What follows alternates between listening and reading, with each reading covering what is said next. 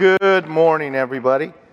We were going, we are going to 2 Corinthians chapter 10, and we're going to begin to flow in that. Um, so here's, here's what I, I want to, let me read this uh, to you. For though we walk, though we live in the flesh, we are not carrying on our warfare according to the flesh and using mere human weapons. For the weapons of our warfare are not physical weapons of flesh and blood, but they are mighty before God for the overthrow and destruction of strongholds, inasmuch as we refute arguments and theories and reasonings and every proud and lofty thing that sets itself up against the true knowledge of God.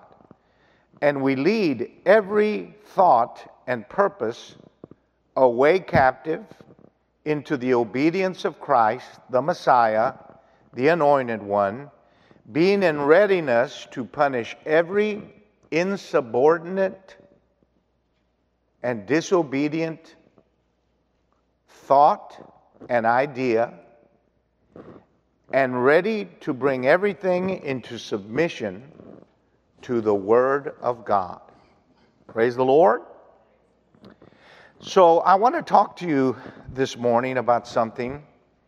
Um, you know, as a Christian, you have a lot of battles, you have a lot of warfare, you have a lot of things going on in your life that you do not know how to define inner turmoil, anxieties, pressures, frustrating circumstances, negative people, strife, all forms of contention, battles, even the evil presence of spirits that you yourself cannot see, but you can feel. We are living now in a day where Satan is no longer hiding and sneaking around. Satan has come out into the day. He has exposed himself completely and is not apologizing for what he does kills, steals, and destroys. So we are no longer living in a day where Satan is seen over here in this corner, over in this dark place, now Satan is wide open in the schools, in the churches, in your house, in your face, on your TV, and he is everywhere. In all of his many forms, sources, and all the different manifestations of evil that he represents. If you are going to make it through this life and if your children are going to make it, you must be weaponized. And that is what I want to talk to you about. I want to talk to you about how to become weaponized and how to make your children weaponized against all the things that are coming against us as individuals, the church as an entity, and all the world. Because you may not know that the devil could be at your house. You may not know that he may be talking to you. You may not know that some of the things going in your, on, in your life are not of God. They're actually of the enemy, and the enemy is trying to move into your house and take it over with ideas that are not from God and that are sick and that will steal, kill, and destroy you, your children, and your future. There's no joking around now. If you, as a Christian, do not know what your weapons are, and if you don't know how to use them, you are going to get defeated. You will be defeated simply because you're fighting somebody who has been from the beginning of time killing, stealing, and destroying. He is an expert soldier of evil. Satan knows exactly how to defeat you because you have in your body genes that were in somebody else's body before they were in yours. Your genes are not new, they're inherited. And those genes you have have already practiced evil in somebody else's body. Your father, maybe, your mother, your grandparents. So, in your gene pool, you have these desires, urges, and impulses which you think is you. Because what else can you conclude? If you feel it, if you want it, if you desire it, if you like it, it must be you. However, we don't look at it that way because there's a thing called Calvary. And at Calvary, Jesus changed the rules of the game. He said, though you have been this kind of person with these desires, these urges, and these impulses, at Calvary, the old you, called the Adamic nature, was defeated. So, when we go through this this morning, uh, we're just going to link everything together so you can kind of have a better picture of why some of the things are happening that are happening. And then we're going to give you the weapons and how to use them so that you can see victory. Everybody say John, 1 John 4 4. Greater is he that is in me than he that is in the world. 1 John 5 4. Faith is the victory that overcomes the world. Philippians 4:13. I can do all things through Christ which strengthens me. Amen. Romans 8:37. In Jesus we are more than conquerors in life. Praise God. Isaiah 54:17.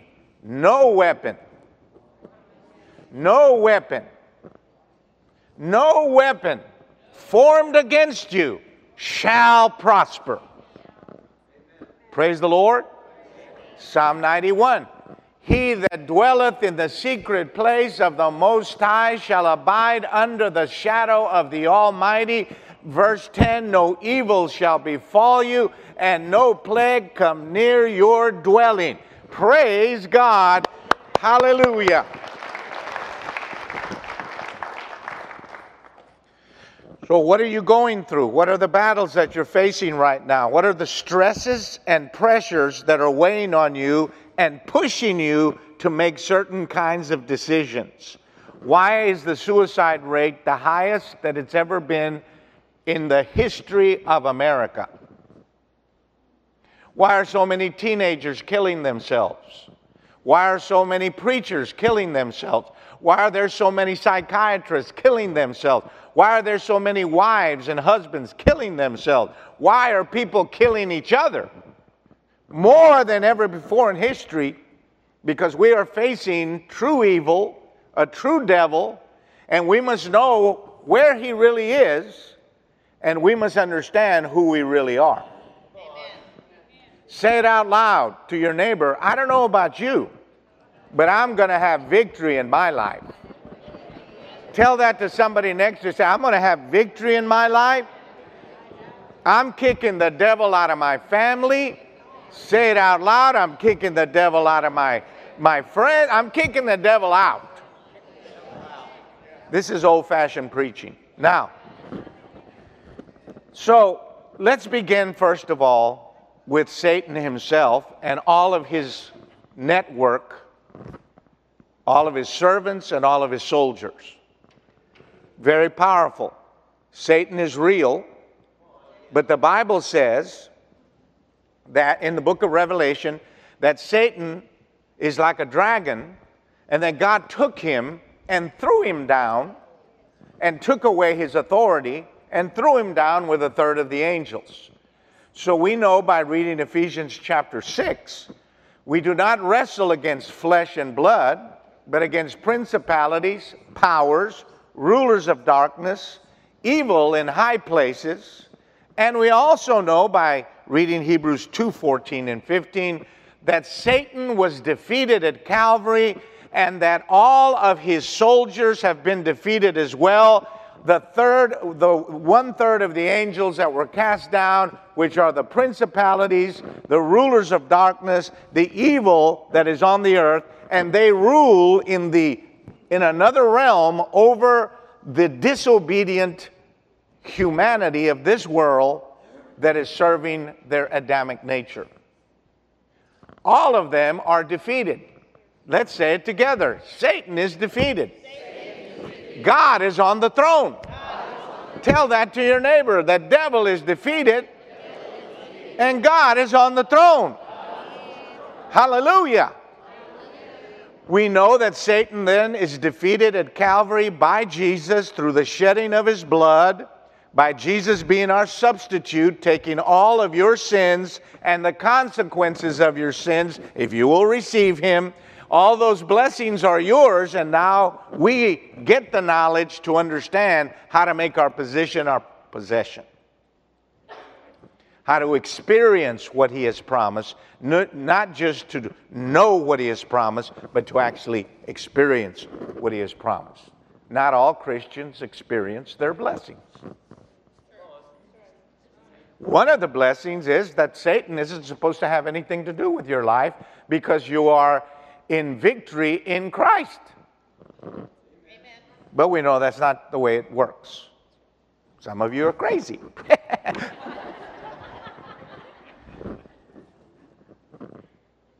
But you love Jesus. But you don't really know what your weapons are. You don't know how to use them. You don't know when to use them. So we want to learn that. Is that okay? Look at somebody and say, I'm going to leave this building full of victory, full of wisdom. My life is about to change. Praise the Lord. Everybody saying, My life is about to change. Say, the misery is about to change, and anything that's holding the blessing of God back, I'm going to remove it out of my life because I am not helpless. I am powerful in God because I have weapons that Jesus has given me to overcome the world, to overcome myself, to overcome the demons and the devil, to overcome everything. We know there's Satan, he is defeated. We know that Satan has an army of fallen angels. Those are all your principalities over states, nations, families, individuals. Angels, wicked angels.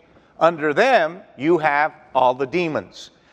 Who knows how many demons there are? Nobody knows. We know that in the Bible, Jesus cast 2,000 demons out of one man. So we know that there's at least 2,000 demons for each human.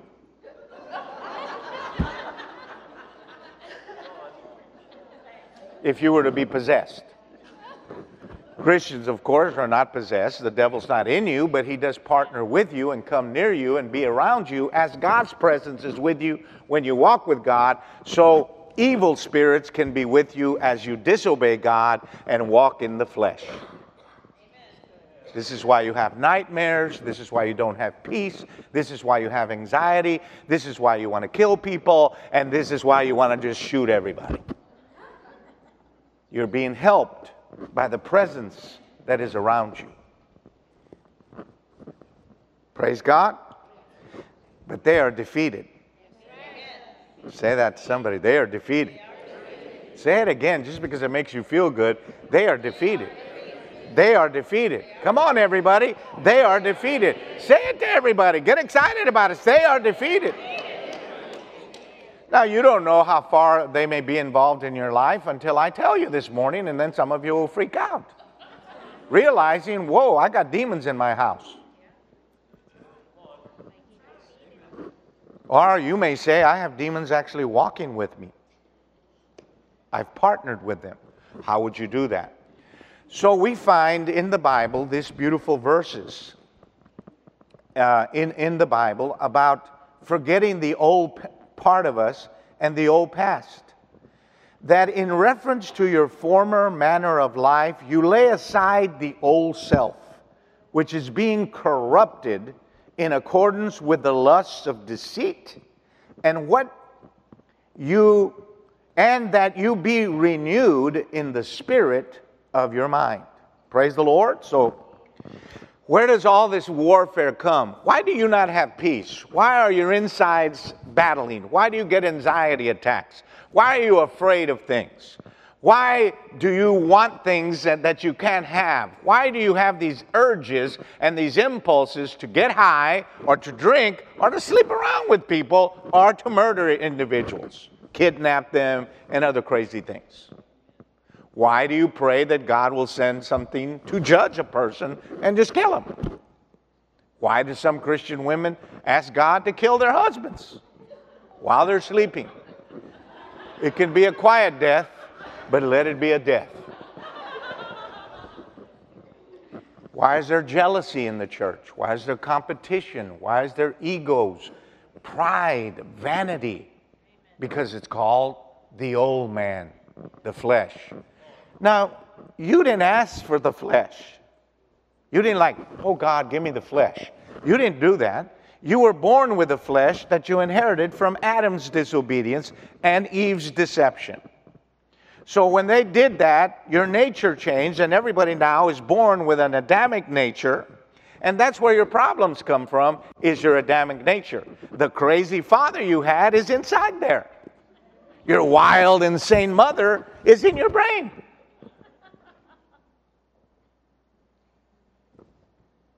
What happens is when you're born, nobody comes out a saint. None of you come out singing, Praise the Lord, Hallelujah, Lord to the Lamb. Nobody does that. You don't come out with your hands up. You come out screaming. Screaming. You've been incubated. You've been stuck in a hole there. You've been inside, water over you, thing connected. You're just.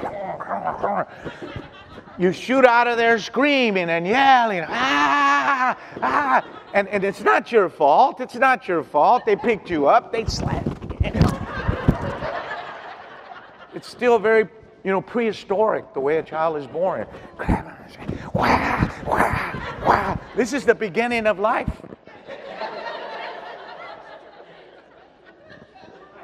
This is the beginning of life. Very few of you came out gently, softly. Like, no, ah, I don't know where they get that. Why do they have to hit you? Why does abuse have to be part of being born? And then you go home to crazy people and they abuse you your whole life. And while you're in the house, you're very selfish because you are a little sinner. At an early age, ah, feed me, ah, and if you don't get what you want, ah, till you lose your breath. That's a baby. You're losing your because ah, you're mad. You're give me my food. Now, I don't care if you don't sleep. Die. Give me my food. You're a little sinner.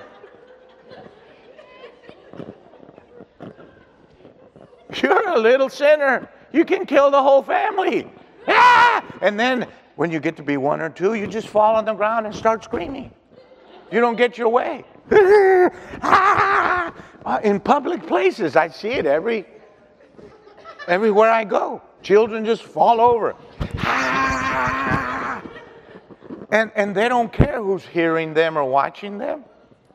They're just in public, just, ah, give me what I want. I want that toy. Sinners.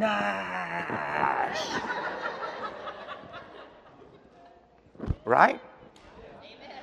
So you have that nature, and that is the beginning of your warfare. That is the beginning of your battles. And if you don't deal with that, it will be your enemy till the day you die.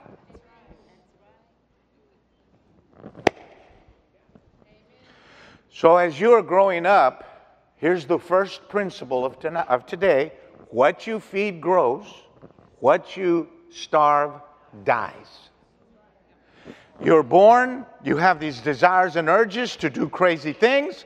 So everybody is on TV saying, This is how I was born. I was born this way. They are not lying. This is how they were born. They have these desires, but God provided a cure. That is the second part that is not being told. You may have a desire to drink, but how many people drink that have desires to drink and they don't drink and they are not even saved?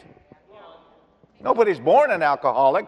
But many people are born with a desire for alcohol. But for whatever reasons, they choose not to do it. Well, how many have ever wanted to kill a person? Am I the only crazy person here? but I've never killed anybody. I've had the desire, I've had the impulse, I had the urge. Sometimes I have them regularly. but if you starve it, it dies. If you feed it, it grows. It creates war. Praise God. When you feed those ungodly desires and impulses for long enough, though that disobedience and that feeding of darkness attracts demonic spirits. The demons will now attach themselves to you, be in your house. You will have heaviness in the house. You will have nightmares, and you, your children may even have nightmares. There will be a spirit of darkness in the home where there is fighting, contention, there will be verbal abuse, verbal threats. This is all Christian homes. There will be all kinds of constant battles because there are actually demons in the house because the Adamic nature has been fed over and over with disobedience to the love of God, forgiveness, and all the other things that God tells us. If you feed the divine nature, it starves out the ungodly nature, and pretty soon Jesus is ruling your personality, your attitudes, and all your choices. And pretty soon there's no devil in your house because you are doing the things that God has told you to do, and all the darkness flees away and leaves your house and doesn't go in your children's bedrooms and give them nightmares or convinces them of some evil idea.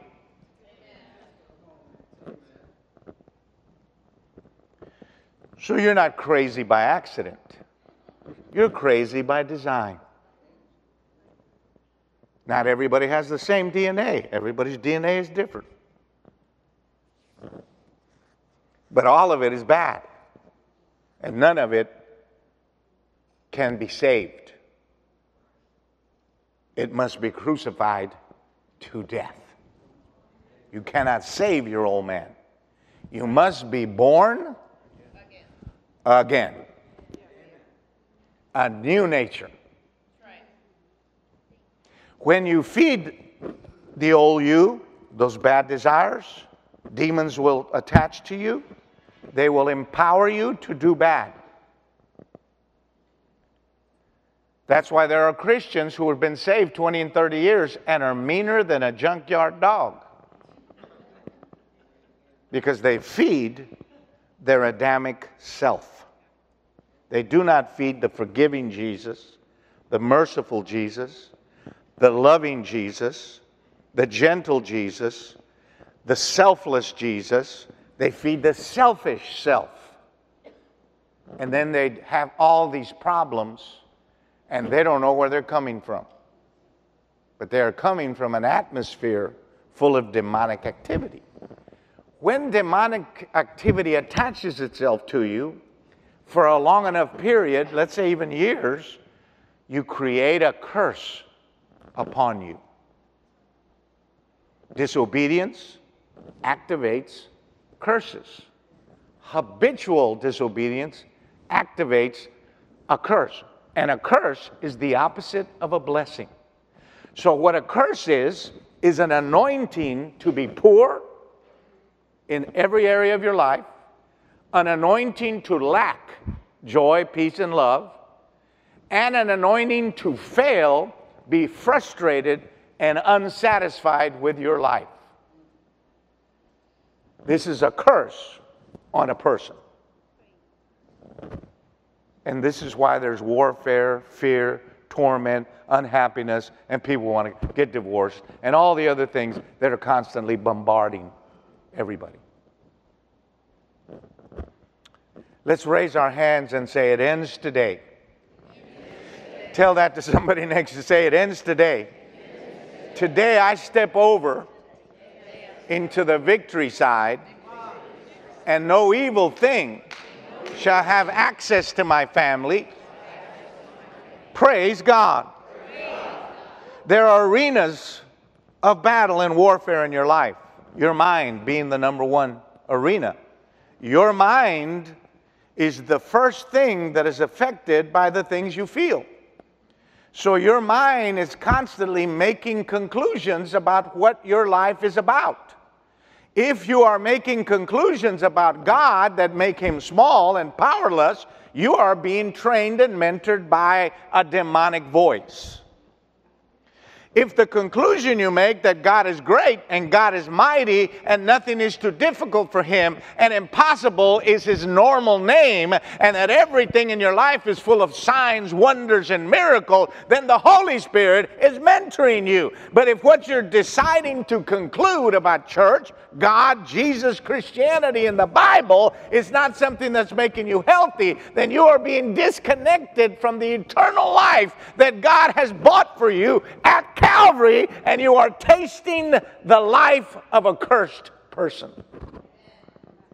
This has to end. Now, today, right here in church, or you're going to keep on heading down a dark road of addiction, bondages, unhappiness, and unfulfilled desires. You will be lonely. You will feel nobody knows you and understands you. You will feel invisible, like nobody cares about you. And you will feel the spirits of loneliness telling you to kill yourself.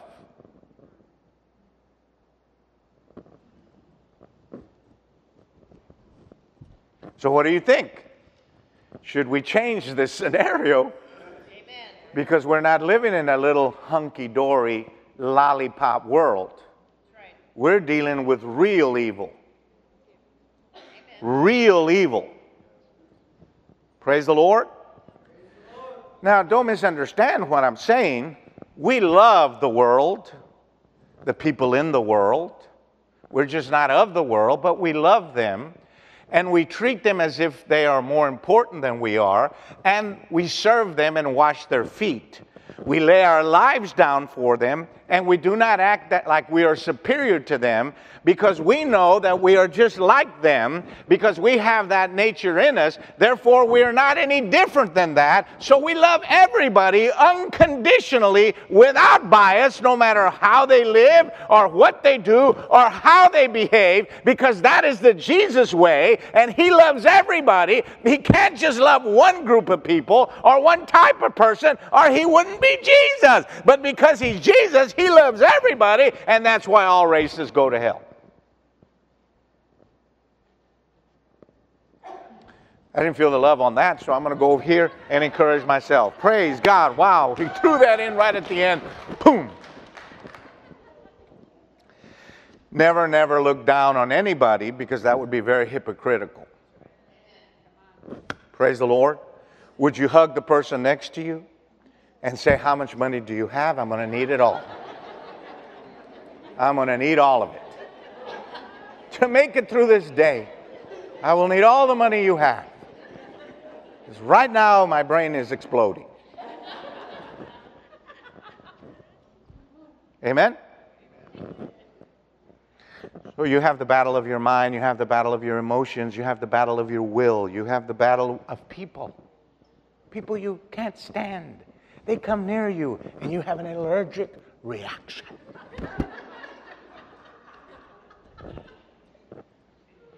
And sometimes that person is you. You look in the mirror, ah, I hate you. That is a bad reaction towards yourself. So you end up making bad decisions. You end up putting yourself in a more vulnerable position. You exclude yourself from God's house, God's presence, God's people, God's word, God's life and you feel like you're doing the right thing when in really you're just marinating and becoming food for a predator. But your predators will not just eat you, they will also eat your children. So at some point of your life, you got to put your foot down and say, It's stopping here.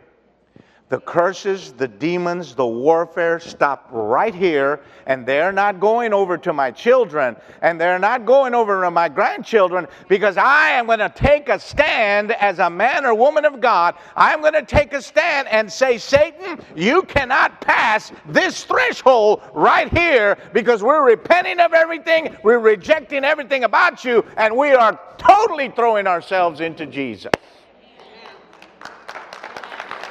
Come on, everybody. Praise Him a little bit. Act like you're saved and not on drugs. Warfare, battles, lack of peace, mental torment, fear of the future, fear that everything will fall apart, fear that you'll die, fear that you'll lose your, your job. Fear, fear, fear. It's everywhere. Now we need to have victory over everything. Praise God. I cried unto the Lord, the Bible says, and he heard me, and he delivered me from all, how many? All, all my fear. It is possible to live a fear free life. Amen. Isn't that nice? Now then, we read 2 Corinthians 10 that the weapons of our warfare are not carnal, but they're mighty through God to the pulling down of strongholds, and so on and so forth. So Jesus died at Calvary, defeated all our enemies, and then gave us weapons. But we must know the weapons, we must also know how to use them.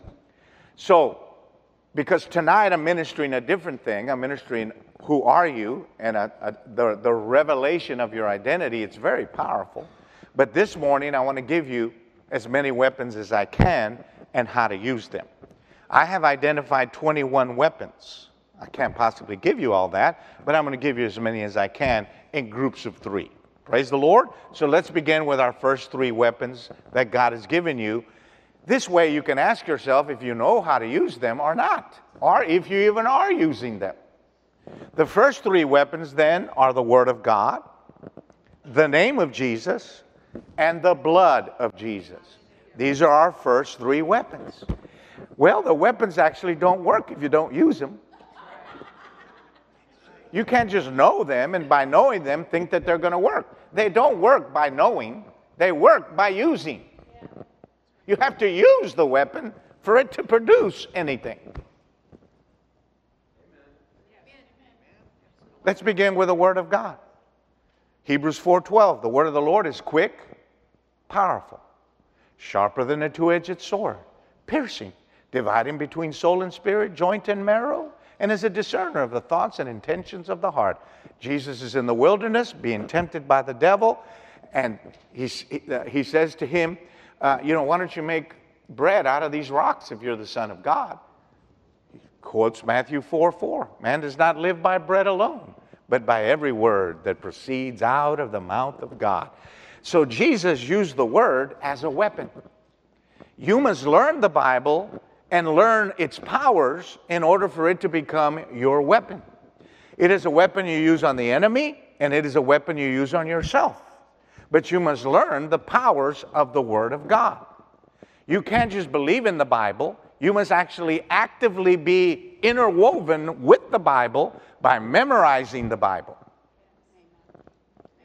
by meditating on the Bible, by practicing the Bible, and then by using the Bible on yourself, on the devil, by obeying the Bible, by praying over the Bible, by singing the Bible, by worshiping with the Bible, by studying the Bible, by learning all of the mysteries of the Bible, all of the secrets in the Bible because the Bible is God's will and God's mind, and hidden within the Bible are its revelatory powers. Every time you get a revelation from God called a rhema, or an inspired, breathed upon Word of God from the Logos, meaning the literal Word of God, breathed on by the Holy Spirit, illuminated into words that apply to your specific situation in your specific life. And when you wrap that around you, you wrap the literal power of heaven around your life, and Satan cannot pierce through the power of the Word of God that has surrounded you and now become like a shield in your life, as the Bible is called a sword, the Bible is called honey, the Bible is called milk, bread, and meat, the Bible is called rain, the Bible is called water, the Bible is called light, the Bible is called a shield, the Bible is called a lamp, the Bible is called snow, the Bible is called seed, and the Bible is called food. So if you do not eat the Bible, you starve yourself to death And remember that vultures like to eat things that are not moving. The Bible. Psalm 1, verse 2 and 3. His delight is in the law of the Lord, and in his law he meditates day and night. He shall be like a tree planted by the rivers of water. He'll bring forth his fruit in his season. His leaf shall not wither, and whatever he touches shall prosper. Let's say it together. Whatever he touches shall prosper. Look at each other and say those words. Whatever you touch shall prosper. If your delight is in the law of the Lord and you meditate on it day and night. This is the if. It's not if you have a Bible at home. It's not if you have a Bible in the car. It's not if you sleep on the Bible. Sit on the Bible or stand on the Bible. It's if you know the Bible intimately and God has unlocked its mysteries to you and therefore unleashed all its mighty powers that Satan cannot defeat. A Bible driven person. Can you praise him a little bit and act like you're saved? Scream, yell, do something. Come on. You're too dignified for me. Two, we have the name of Jesus. Well, you read in the book of Acts when uh, Paul, um, James, and John uh, were going to the, to the temple to pray. There was a, a, a sick man there, and he asked them for money. And what did they say? Silver and gold have we none, but such as we have give I thee in the name of Jesus. Rise up and walk. And that man leapt up and started dancing and shouting and going everywhere because they knew the power in the name of Jesus. The Bible says in Philippians 2:10, every knee shall bow of things in heaven and of things on earth and of things under the earth. So the three domains of creation all bow at the name of Jesus and there's going to be a day when every movie star when every hero, when every sports person, when anybody that's ever been famous, all generals, all, all leaders, all kings, all queens, when they say the name of Jesus in heaven, brothers and sisters and members of the jury, everybody will fall down on their face and say, Glory to God, King of kings and Lord of lords, at the name of Jesus. Sorry about that.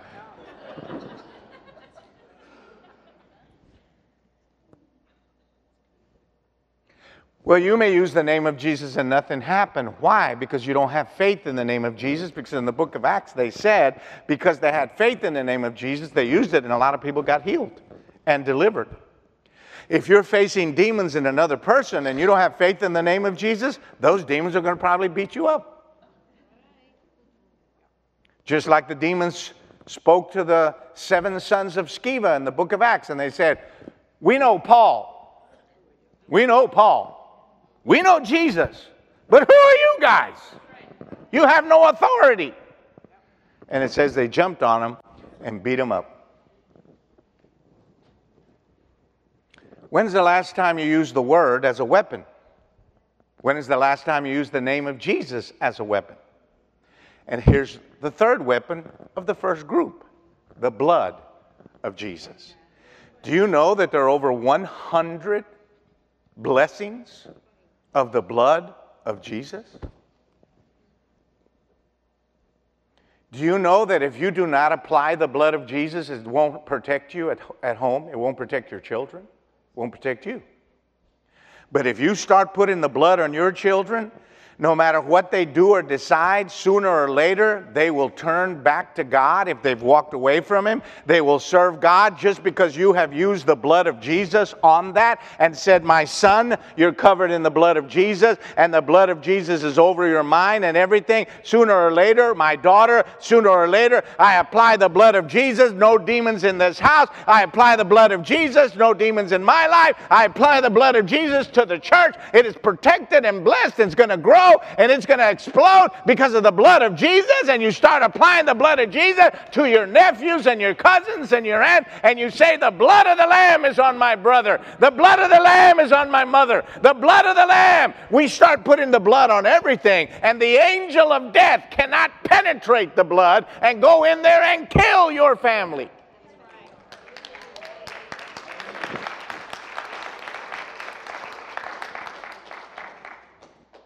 But passive Christianity is not going to work in these days.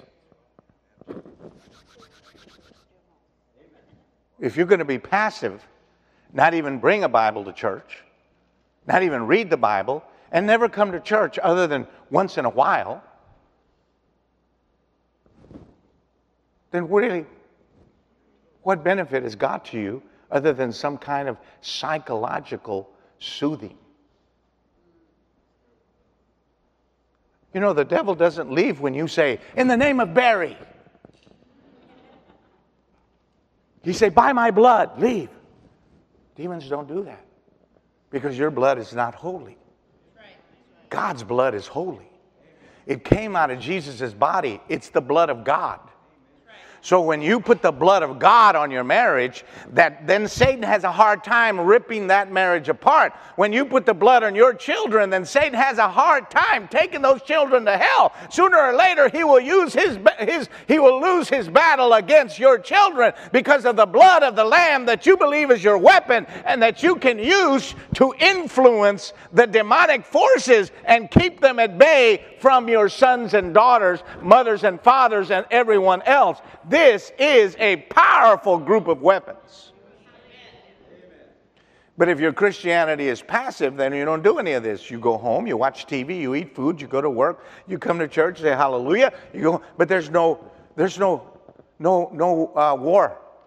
You're not involved in a war. You're, you're passive. You're retired. That's not Christianity. Christianity only works for the militant. You have to aggressively use your weapons on anything trying to destroy your life, your family, your children, your grandchildren, or anything you consider precious. Praise the Lord. Look at three people and say, holla, holla. That's what I'm talking about. we have the second group, the second group of weapons, which is faith, love, and holiness. These are three weapons in the Bible. 1 John 5 4. Faith is the victory that overcomes the world. So, you becoming highly trained in the ways of faith gives you power in the spirit world and gives you power in the circumstantial world and gives you power in the natural world of every area of life. All areas of life must be covered in faith. You must become a faith expert. If you are a Christian without the weapon of faith, you are a defeated Christian. The only way to have victory over some of your DNA problems is by faith. You will have faith, and faith will give you the victory over yourself. But if you're full of doubt and unbelief and self pity, then you're just going to feel sorry for yourself and blame everybody for your problems. But if you're a true Christian, not true Christian, excuse me, if you're an educated Christian, then you will know hey, I've got a weapon. It's faith, because faith can move a mountain. So you must feed that faith till it becomes really strong, and miracles can follow you wherever you go. Two, love. Song of Solomon, chapter 8, verses 7, 8, and 9. Many waters cannot quench love, neither can the floods drown it. If I were to give all the wealth of my home and life, it would be counted as trash and dust. Love never fails. 1 John 4:18, perfect love casts out fear because fear has torment. And, and you are not perfected in fear. But love is the most powerful weapon of all. Put on, 1 John 5 8 says, the press, breastplate of love. Because when somebody tries to break your heart or hurt you or attack you, the breastplate repels those attacks. Only what you love, only what you love can you truly overcome. That's why when you love something, it cannot hurt you, even if it tries to hurt you, because the idea of loving it gives you victory over its behavior.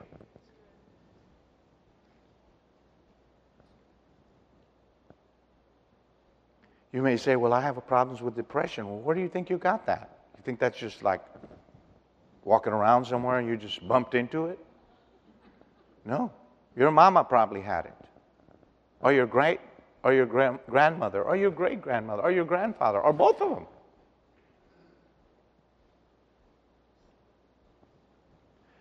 Everything has a source. And because of God, everything has a solution.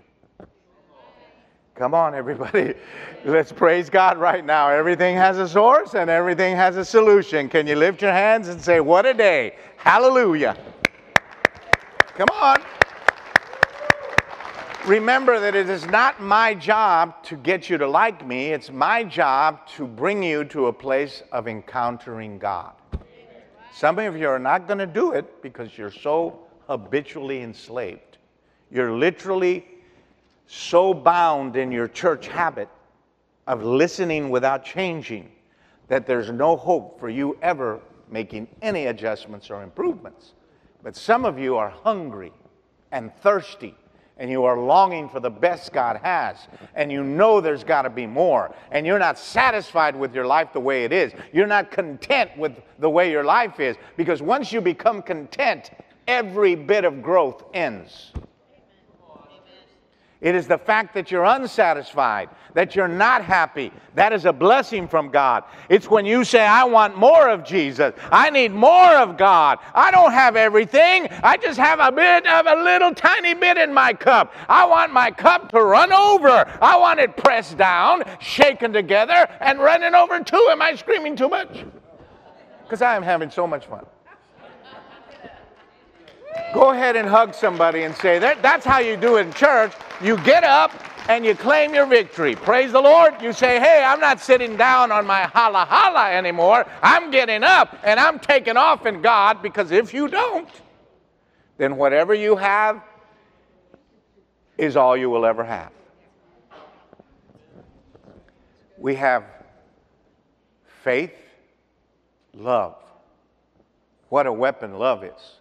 Because love gives you the power to overcome every person you will ever meet.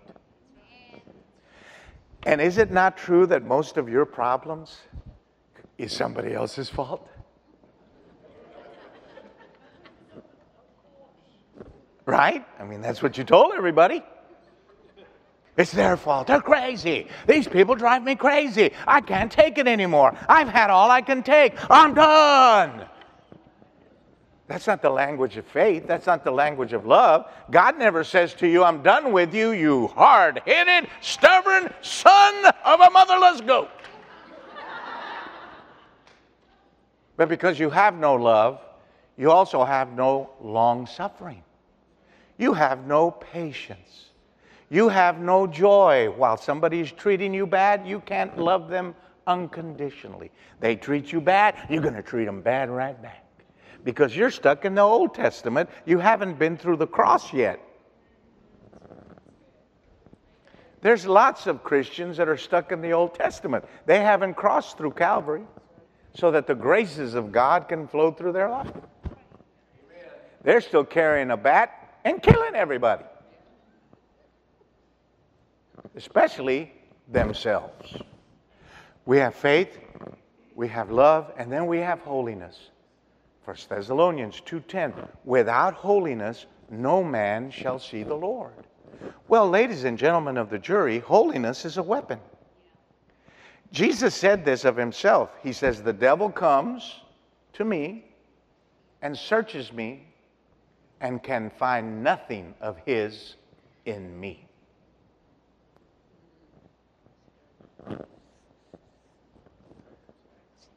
That's pretty cool. Holiness, what is it? Is holiness morality? No. Why? Because holiness is something that can only happen to a born again person. You can't be holy if you're not saved. You can be moral. Anybody can be moral. Let's say you're a mafia don and you're here in church. Maybe you're the head of a cartel and nobody knows it, and you're here in church and you're married. And last night, your wife said to you, If I ever catch you with a woman, I will kill you in your sleep.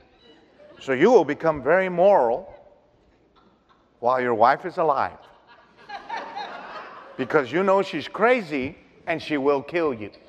So you, a mafia don, who doesn't even know God or love Him, will be moral in that area.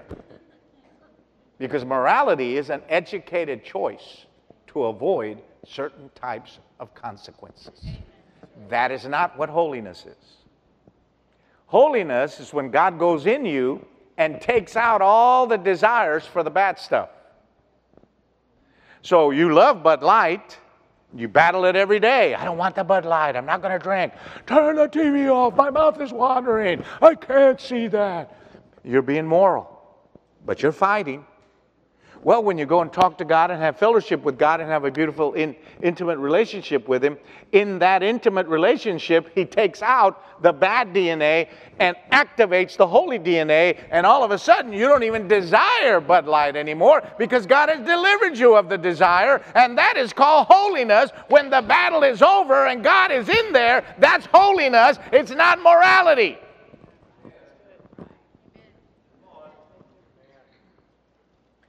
That's why Christianity is not supposed to be hard, because holiness makes it easy to obey God, where in morality, it's a battle every day to obey God. Because in Christianity, the reason so many people are so unhappy is they're having to do everything they don't want to do. You can't be happy for very long by just saying no every day to everything. Ooh, there's a reefer. Oh, Mm. That's how it works. Praise God.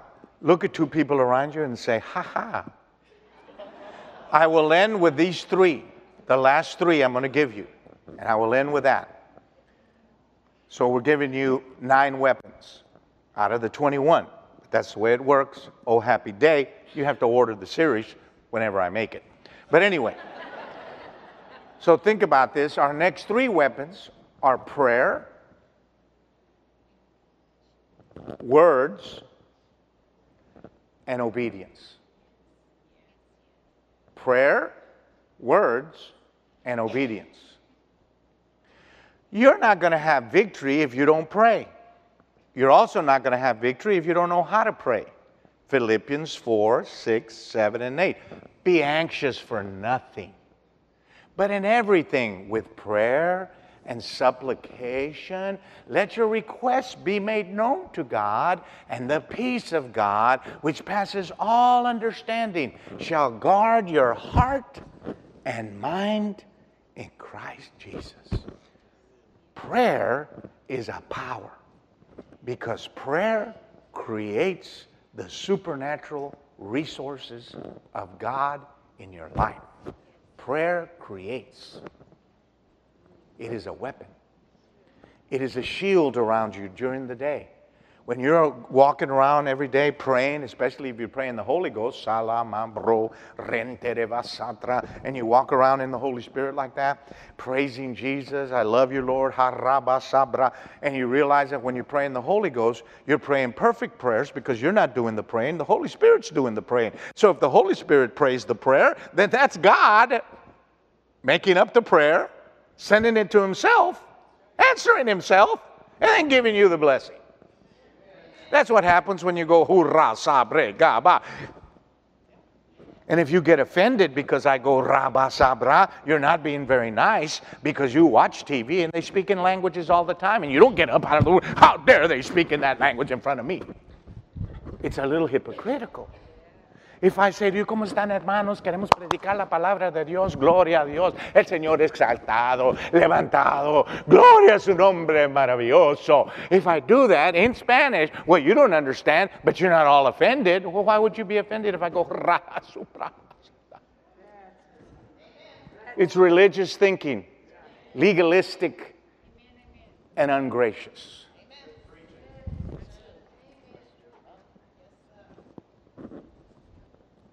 Prayer. Not all prayer works. There's prayer that works, and there's prayer that doesn't work. You must learn how to pray prayers that work. Mark 135. Jesus got up a great while before morning and prayed, as was his custom. So there's praying, petitional prayer, asking God for things. You should do that. Intercessory prayer, asking God for things for other people, and then battling in the Spirit for breakthroughs and victory, and many other dimensions of intercessory prayer.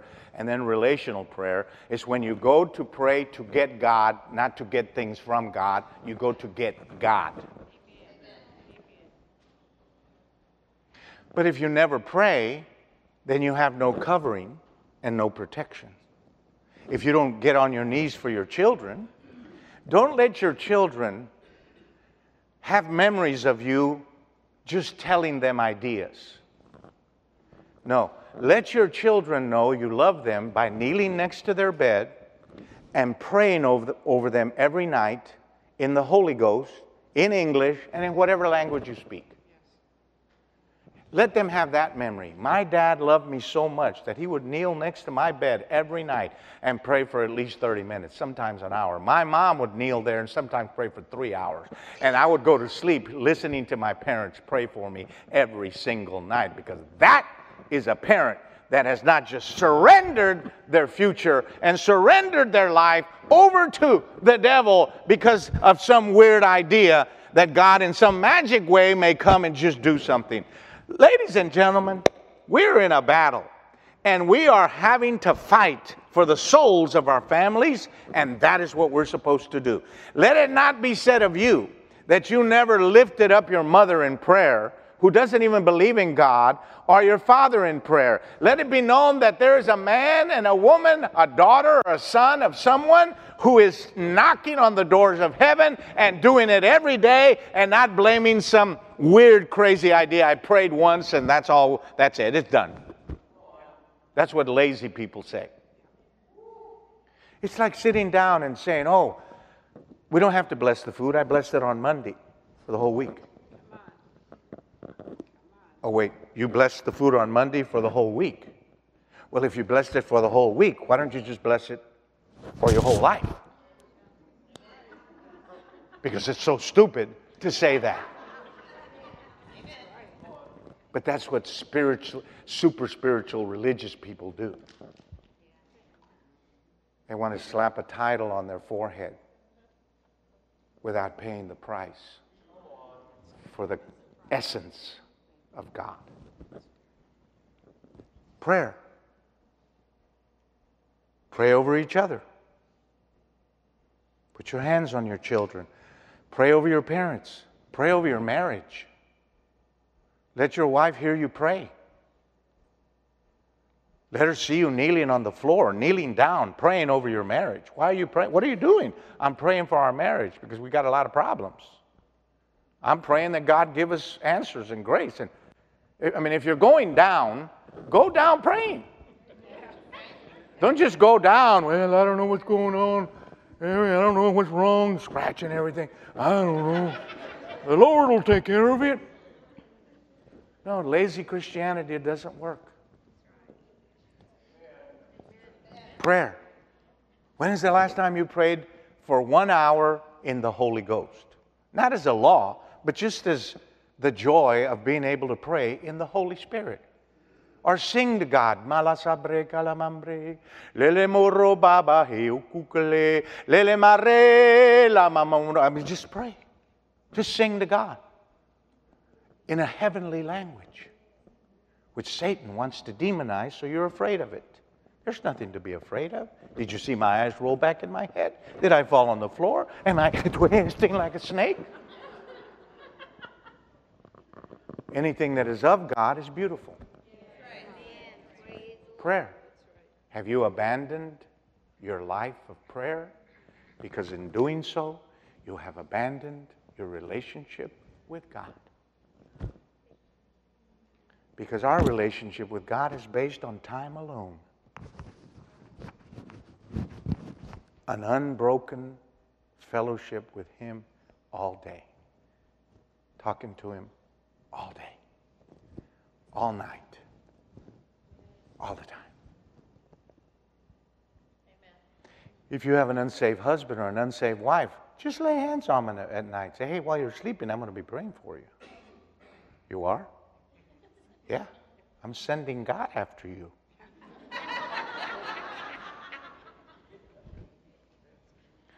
Prayer and then words, Proverbs 18 21. The power of life and death is in the tongue. Your words are a weapon. Stand in front of the mirror and say, You are a man of God. You're not rotten. You're full of the Holy Spirit. You have a destiny. God is going to use you because words have power. When you speak to your children, you use your words to form the ideas of their mind. You are chosen by God. You are a unique child. You have special giftings. There is nobody like you in the whole world. You are the only one like you, and God has a special plan for your life, and He has special gifts for your life, and He has a special calling for your life. And Satan is a liar, and you're going to be a mighty man of God or a mighty woman of God. Whatever you do in secular world, you're going to do it with the anointing of the Holy Spirit, with the purposes of heaven. And whatever you do, you're going to do it unto God, to the glory of God, because we celebrate you, my child. We celebrate you, my husband. We celebrate you, my wife, because you're amazing and God made you and you're fearfully and wonderfully made. And God has a great plan for words, words, powerful words. Have you ever had an argument? And you're arguing? Have you ever just had an argument and all of a sudden just said, Whoo, wow, did you feel that? The presence of God, you cow. Oh my gosh. I'm, I'm asking a question. Have you ever felt the presence of God while you were arguing? Because words have power. How many times has words broken you? How many wars have started from two people talking in a way they shouldn't talk? And how many miracles and how many signs and wonders and how many healings and how many restorations have happened because of language that comes from heaven? Because when Jesus entered earth, he brought a new language, and it was not the language of Satan, it was the language of love and healing. And that language is a weapon for you to heal your marriages and your children and your past and your future and yourself. And you've got to use words, the words of the Bible and the words of God to heal everybody and everything everywhere you go. Or you can just cuss and throw the finger. See where that'll get you. Have you ever had somebody almost kill you on the road? And you lost your peace? What's wrong with you? And they took off with your peace, just drove off somewhere. No peace.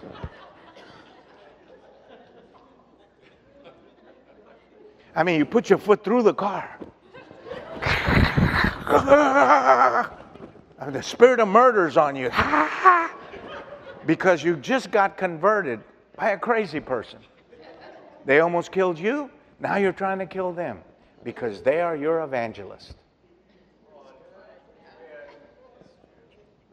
Don't be like the devil, be like Jesus. Everybody raise your hand and say, That's what I'm talking about. So we have words. Sing those words, say those words, declare those words. Get all profanity out of your vocabulary, all cussing out of your vocabulary, every, every profane word, because that's Satanese. Get all negative language out of your words. Get all judgmental criticism out, and especially get all complaining out of your life. Get everything that finds fault with people out of your life. Get everything that talks bad about people behind their back, all gossip, all slander, all that. Get that out of your life because it's Satanese. And that's how you become one with him. Because Satan inhabits the praises of his people, just like God inhabits the praises of his people. Language is what draws Satan, and language is what repels Satan. Language is what draws God, and language is what ushers God into the room. When you lift your hands and begin to praise Him, do you feel the devil or do you feel the Holy Spirit? When you sing a beautiful song, do you feel Satan everywhere in the room or do you feel the Holy Spirit? Because language attracts God, because language manifests the billboard of the condition of your heart.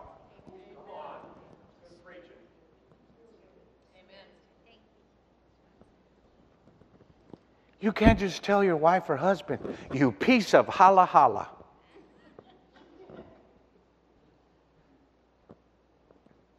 You've got to say, hey, I love you.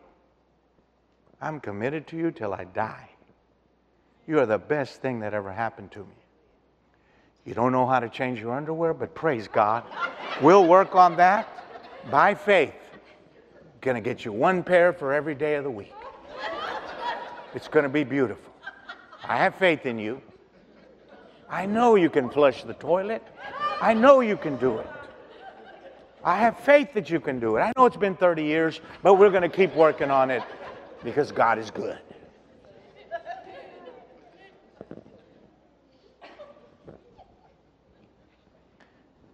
So there you go. There you go. Prayer, words, and finally at 11:35 obedience. Anything you obey converts you.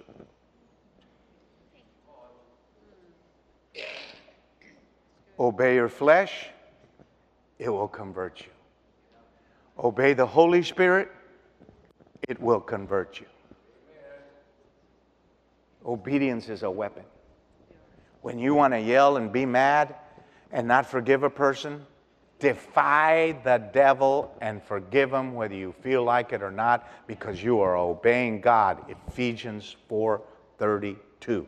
Be ye kind one to another, tender-hearted, forgiving one another, even as God for Christ's sake has forgiven you. Praise God. Look at somebody and say, wow, I am not powerless. I have weapons. And I only gave you nine out of the 21. So look at each other right now and say, I feel more powerful. I feel like I need to do some, some fighting. Because doesn't the Bible say that? I have run the, the race, I have fought the fight, and now there awaits me the crown of life. Praise God. Don't sit back when you see bad fruit in somebody in your family. Don't sit back. Don't just take that. Don't be lazy. Don't accept that because that fruit is growing stronger every day. You must confront it and challenge it. You must pull your swords out and say, We are not accepting uh, uh, not being able to pay our bills. We are not accepting that. We're going to get a promotion. We're going to get blessed. Finances are coming our way because you've got to fight. You can't just sit back in some passive Christian unreality. Rise up and say, I'm changing my family because God has given me the authority to do it as long as it's in the godly road. Or else you believe in passive Christianity, which is doing nothing and letting things fall wherever they fall. And I don't believe in that.